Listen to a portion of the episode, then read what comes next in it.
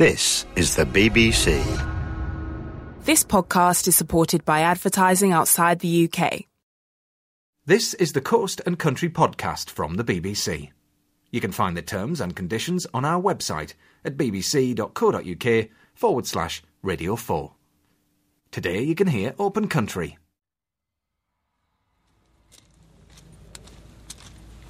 On today's Open Country, you join me in the Lancashire countryside, but it's not the rolling mountains you might expect. Rather, I'm surrounded by this flat fenland covered in a huge crop of cabbages either side of me. And the track I'm walking up heads towards something which I can only describe as kind of lunar. It's an enormous white drilling rig surrounded by blue containers, banks of soil, and the hustle and bustle of a busy engineering team. What they're interested in lies thousands of feet beneath my feet. Okay, so this is the it's an HH220 drill rig. So this is the rig that we're using to drill the exploration wells. It could also be the same rig that would drill a conventional oil and gas well or a production well. So then this rig will drill down to maybe 14,000 feet or so. Well, I'm now within this enormous compound. I guess it's about a hectare square or so, um, surrounded by huge blue containers, and in the middle of it, this enormous white drilling rig. And alongside me is Eric Vaughan. Eric, you're the chief operating officer for the company Cuadrilla that's running this operation. I mean, 14,000 feet. It's impossible to kind of visualise that. We're talking miles, aren't we? Yeah, yeah, that's about two and a half miles, I guess. What are you drilling for? What we're trying to drill for right now is the Bowland Shale. Uh, this well will probably be around 10,000 feet, 10,500 feet, and the, probably the bottom 4,000 feet or so are, are different layers of shale that we're going through, and we're trying to find out which one of those layers are down there that have gas in them that we can extract. Now, it, it seems unusual to find an American oil man here in Lancashire. What brought you here in the first place? What, what sort of sparked your interest in this part of the world? Well, originally, I, first came over here in I think 1991, and that was to do hydraulic fracturing. I went away, and I came back again for this project with with Cuadrilla for shale gas, and basically my expertise was in the hydraulic fracturing. Now, you mentioned hydraulic fracturing, known now as fracking, mm-hmm. uh, and this has caused some controversy in the local area, which you'll be well aware of. You are, of course, exploring at the moment. Yes. yes. You're not actually extracting gas, let's be clear about that. But you're exploring these sh- huge shale deposits beneath our feet.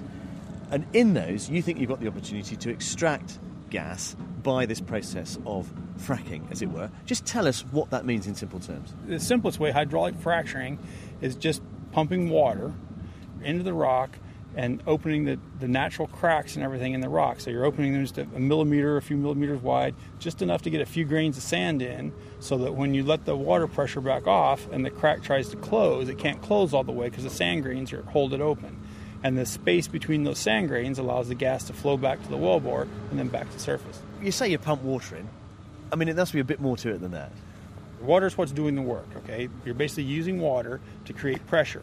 In order to get the water in the ground, we put a friction reducer in with it. So the friction reducer we use is, is called polyacrylamide, which makes the water more slippery so that it's easier to push it into the ground. So you can imagine we're, we're shoving water two miles in the ground through a five inch piece of pipe, and we're trying to push it in at, yeah. at two or three thousand gallons a minute, and that makes the water slipperier. It makes it go into the ground easier. So it takes less pumping equipment and there's less surface disturbance. Is it toxic? No, the, the polyacrylamide friction reducer is considered a non-hazardous material. So it's also used in makeup. It's used on uh, on landfills to, for soil stabilization. Uh, it's using contact lenses, various other uses for it. How much gas potentially are we standing on? Well, based on the information we have so far and the studies we've done so far, there's about 200 trillion cubic feet of gas locked up in the shale. What does that mean in real terms? What do we use a year, say, in the UK? I think the UK uses about three, three TCF, three trillion cubic feet a year, but the, the 200 trillion isn't what can actually come out of the ground. That's just how much is there originally. So we won't know how much we can get out until farther along in the exploration cycle after you've done some of the, the, the, fracks and done some testing on the wells and that, that helps you determine how much of that gas you can get out but this 200 trillion figure that we're talking about, mm. that's just in this region around Blackpool and Lancashire itself. Yes, that's that's our exploration license around Blackpool, so that's about 1,200 square kilometres. What's it going to mean for local job opportunities? I mean, we, we did a, a, study on some different scenarios on different numbers of wells and kind of the middle range of this, we came up with about 1,700 local jobs and about 52 or 5,300 jobs nationally to support development of this area. Now, one of the features of this operation, which has created headlines recently, are of two earthquakes which occurred uh, in the area. One on April the 1st of all days, uh, and one a little bit later in May. And a subsequent report, which has only just been published, which does make a clear link, it seems, between the business of fracking and those quakes. How do you overcome that hurdle now in terms of what it means to the local community and the concerns that it's raised? Basically, from, from that study, you know, which did link the, the hydraulic fracks to those two minor earthquakes, we were able to take that information so we can modify the operations that we have to reduce that risk as low as possible, and also to be able to look at the the pumping operations so we can change the size of the jobs, and we can see that you know any seismic activities that's, that might potentially be happening before it ever gets to a size that anybody would notice. Well, Peter Turner, you're the geologist here on site with Cuadrilla. I mean, one thing that I'm finding absolutely staggering, Peter, are the kind of facts and figures that go along with the depths that we're talking about. I mean, this drill rig behind us is going down, what, two miles or so Yeah. into this carboniferous shale. Yeah. I mean, how do you know it's here in the first place? Well, we know that uh, during the Second World War, for example, at Formby, just to the south, there was quite an important small oil field which was developed by BP. Later, in the in the late 80s and 90s, BP and British Gas had a joint venture in this area looking for oil. They weren't looking for gas, they were looking for oil. But they drilled a well near here at Hesketh Bank in 1989, and we have the records. Those records are uh, retained by the government. We have those records, and we knew that they drilled a significant section of the Bowland Shale. And if we drilled our well here, we would find or encounter uh, a similar kind of section. Now, you have two distinctions, Peter. Not only are you a geologist, but you're also a local boy. I am indeed. What's your reaction to the recent report that would seem to link fracking activities to the earthquakes on April the 1st and in May? Well, you know, we, we made a pretty detailed analysis of, of what happened, and um, we're confident that our activities had some involvement in those minor earth tremors. I mean, to your credit, that's quite a bold thing to put your hand up and say, actually, yes, that could be us. Yes, I don't think it's unusual for planet Earth to have small earthquakes. The rocks here, uh, we know, are, are quite stressed, and um, we gave them a little bit too much help just to make these minor tremors.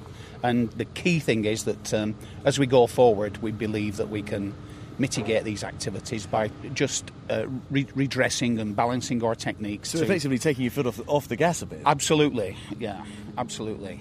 But it is a case of sort of trial and error to some degree. Some of those people who've got concerns about the water table being affected and so forth, I mean, they will be saying, well, look, yeah, you are learning as you go. It's an exploration project. We're not in development. We are learning as we go. We're trying to find out whether there are significant shale gas resources here, whether we could develop them.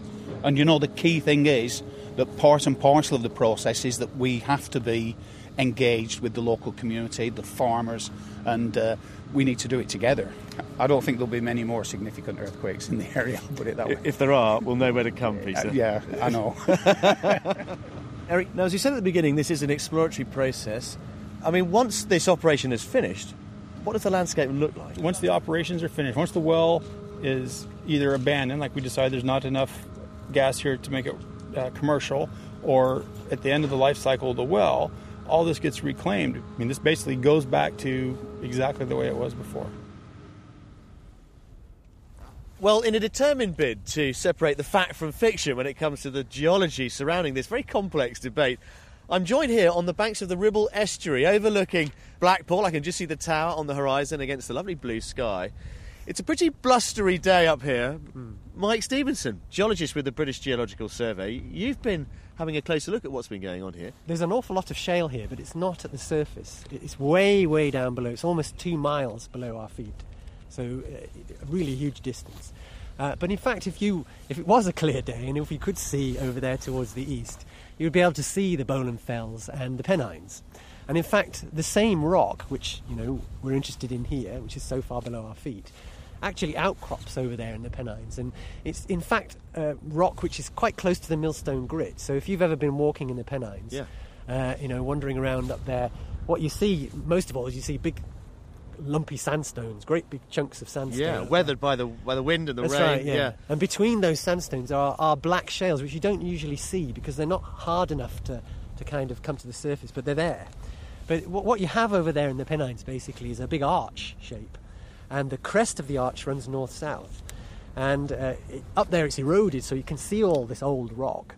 But where we are here in the west, uh, near Blackpool, all that stuff in the Pennines has gone way, way down below the surface. You've got to imagine it's dipping down or sloping down underneath. So what we have is younger rock here. We're standing on younger rock, but way down below the surface is that Pennine rock, that millstone grit, which has the shale in it. Now you're holding in your hand a core of this famous shale. It's um, ooh, what about three or four inches across? It's, it's cylindrical. It looks like a stack of coasters, the sort of thing you find in a gift shop. Um, and in it, I can see some inclusions, some old creatures dating from when exactly? Well, these, these are about 300, 320 million years old. So this rock was probably deposited in something like a, an ancient sea. And the organic matter in the shale, which gives it this black colour, uh, is very old sort of algae and other sort of organic mush that was just floating around in the sea and that dropped down to the bottom of the seabed and got incorporated into the uh, the mud at the bottom of the sea and then got buried and compressed. And so what you're seeing here is, you know, a, a rock which is composed of sort of particles of harder material, but a lot of organic matter. And it's that organic matter, the mush, if you like, the algae and stuff, which is cooked up uh, in, in like a, a warm, almost like a kitchen way, way down below, and it, it generates this gas, and that's the shale gas that, that we're interested in. The, the, the key or the, the trick is to get the gas out of much more of the volume of the shale, and that's why you have to you frack it, you have to fracture it to get to get that gas out. Now, the report's just come out suggesting that there is a link between recent tremors and the operations here. How concerned should we be? Um, well, one thing you've got to realise about these tremors is that they are very small.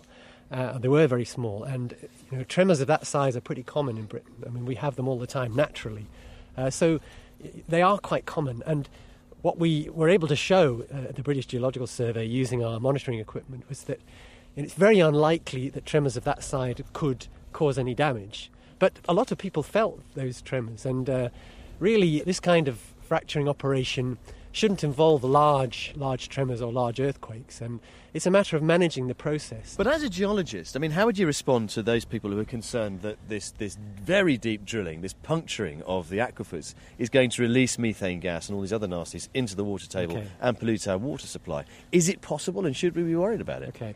The, the thing is, you're not actually puncturing or fracturing an aquifer in this case. What you've got to know is that the shale here is almost two miles below the surface. The aquifers, where we're going to get our water from, where we get water from, are much, much shallower. And so you're not really talking about the same rock. You're talking about a rock which has almost a, a mile of stuff above it before you reach the aquifers. And you know, as long as you look after the well properly, if you manage the well properly and you build a proper casing around the well, which is uh, the sort of seal which you put around the edge of the well to stop it allowing anything in the well from getting into the aquifer, as long as you, you build a proper casing, which you know the oil companies are pretty good at doing because they've been doing it for a century or more, then it shouldn't affect the aquifer.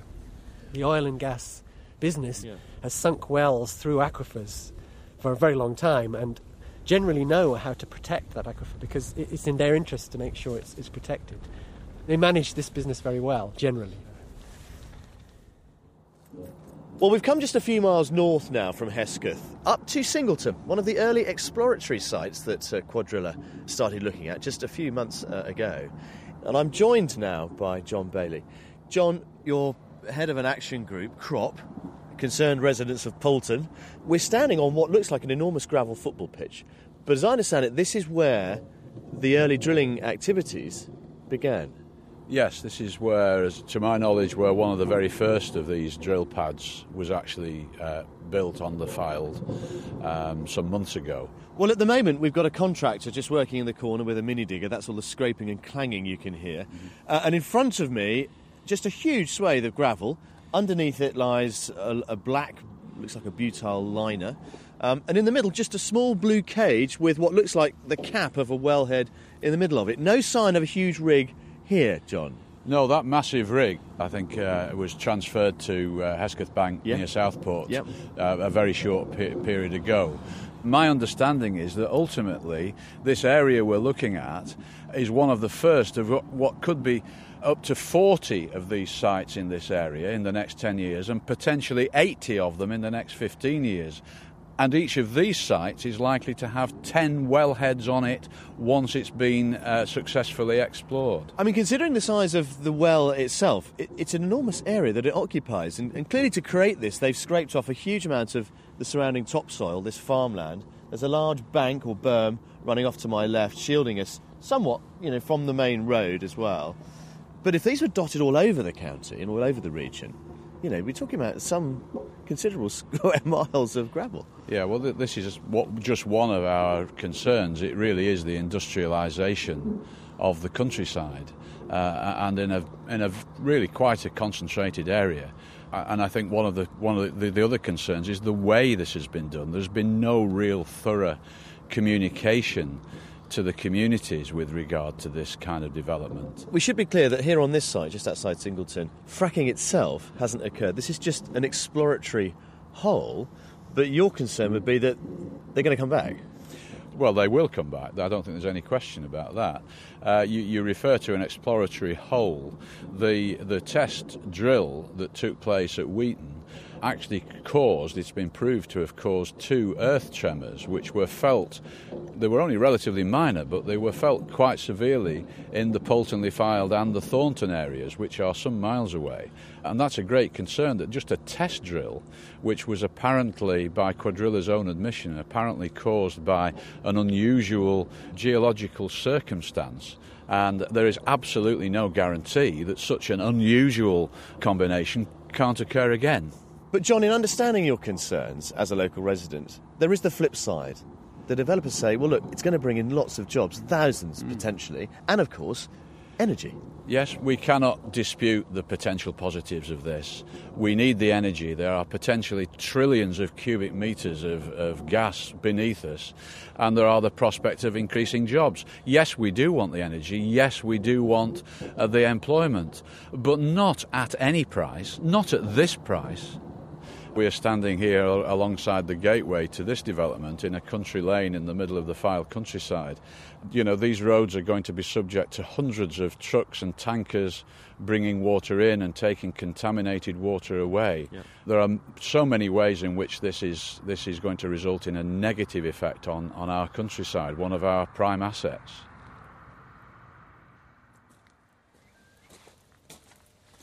Well, this is a lovely place to come and get a good view over this marsh here.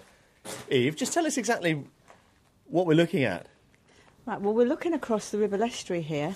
The River Ribble comes down there yeah. on that side, just on the other side of that embankment, and the River Douglas joins it over there. And if you go across, just on the other side there, that is St Anne's. And you can see Blackpool Tower there in the distance. It's quite a nice day, so you get a good view of it. Well, the day's definitely improved. I did spot it earlier, actually, but mm. the sun is now out, and we're overlooking this lovely bit of marshland here beneath us. And I can just see now, of course, you know, the Pennines. The weather is definitely improving. It has, it has. And of course, over this side, you've got the bay. And there, over there, can you see? It's the rig. Silhouetted in the skyline is the rig, the Cuadrilla exploration rig, which we had a much closer look at a little bit earlier on. And um, Eve McNamara from the Ribble Estuary Against Fracking That's group. Right. That silhouette over there has galvanised you and your colleagues into some concerted action. It has, that's right. Um, the residents have got together and we're very concerned about um, the environmental impacts. That rig is sitting on grade A agricultural land and it's been changed, the designation of that land has been changed to uh, for extraction of mineral deposits.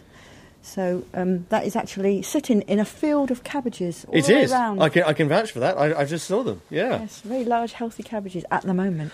What are your concerns? Our concerns are the use of the um, water, the use of chemicals, and the heavy traffic that's going through our village at the moment. Now, your concerns are largely environmental and mm. logistical. You're concerned mm. about the increased traffic on the road and so on and so forth. Mm-hmm have you stopped to consider the benefits that they would point to? Yes, I have. Um, the jobs that really are associated with this kind of industry are highly technical. As we say in the village, uh, how many shale gas drillers do you know living in banks, Hesketh banks? But we, well, to be fair to them, they will say that they're going to train them up. Yes, but w- the next three years is basically on exploratory drilling all around the 500 square miles that they have license for in the Bowland area. Yeah. So this exploratory rig will be joined by other rigs, and that's a highly technical skill drilling.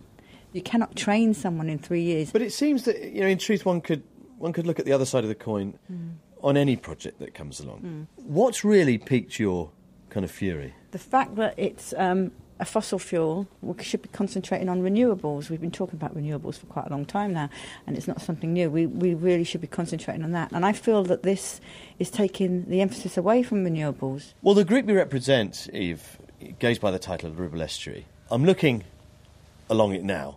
There's this huge seawall. To my right is the marsh and all the wading birds and all the other species that enjoy it. And to my left here, this huge area of what looks like fenland with its, its market garden crops and so forth. Mm-hmm. What do you think is going to be the impact on the local agricultural economy here? Well, I think um, the growers really would be concerned with the perception of um, this area having this kind of industry because um, green is very much a buzzword now, and a lot of the supermarkets have green policies. And as you've seen earlier, the rig is sitting in a field of cabbages, and growers would be worried that their customers would perceive that this is not a clean area anymore, and contracts could possibly be lost. It's, it's a good question, but is it, is it realistic to think that they'd really think that these rigs were contaminating things? I mean, when you look at what's left behind, it's a mm. gravel pad with a few valves on top of it, it seems. Mm. It's not a big oil well gushing out liquid nasty, is it?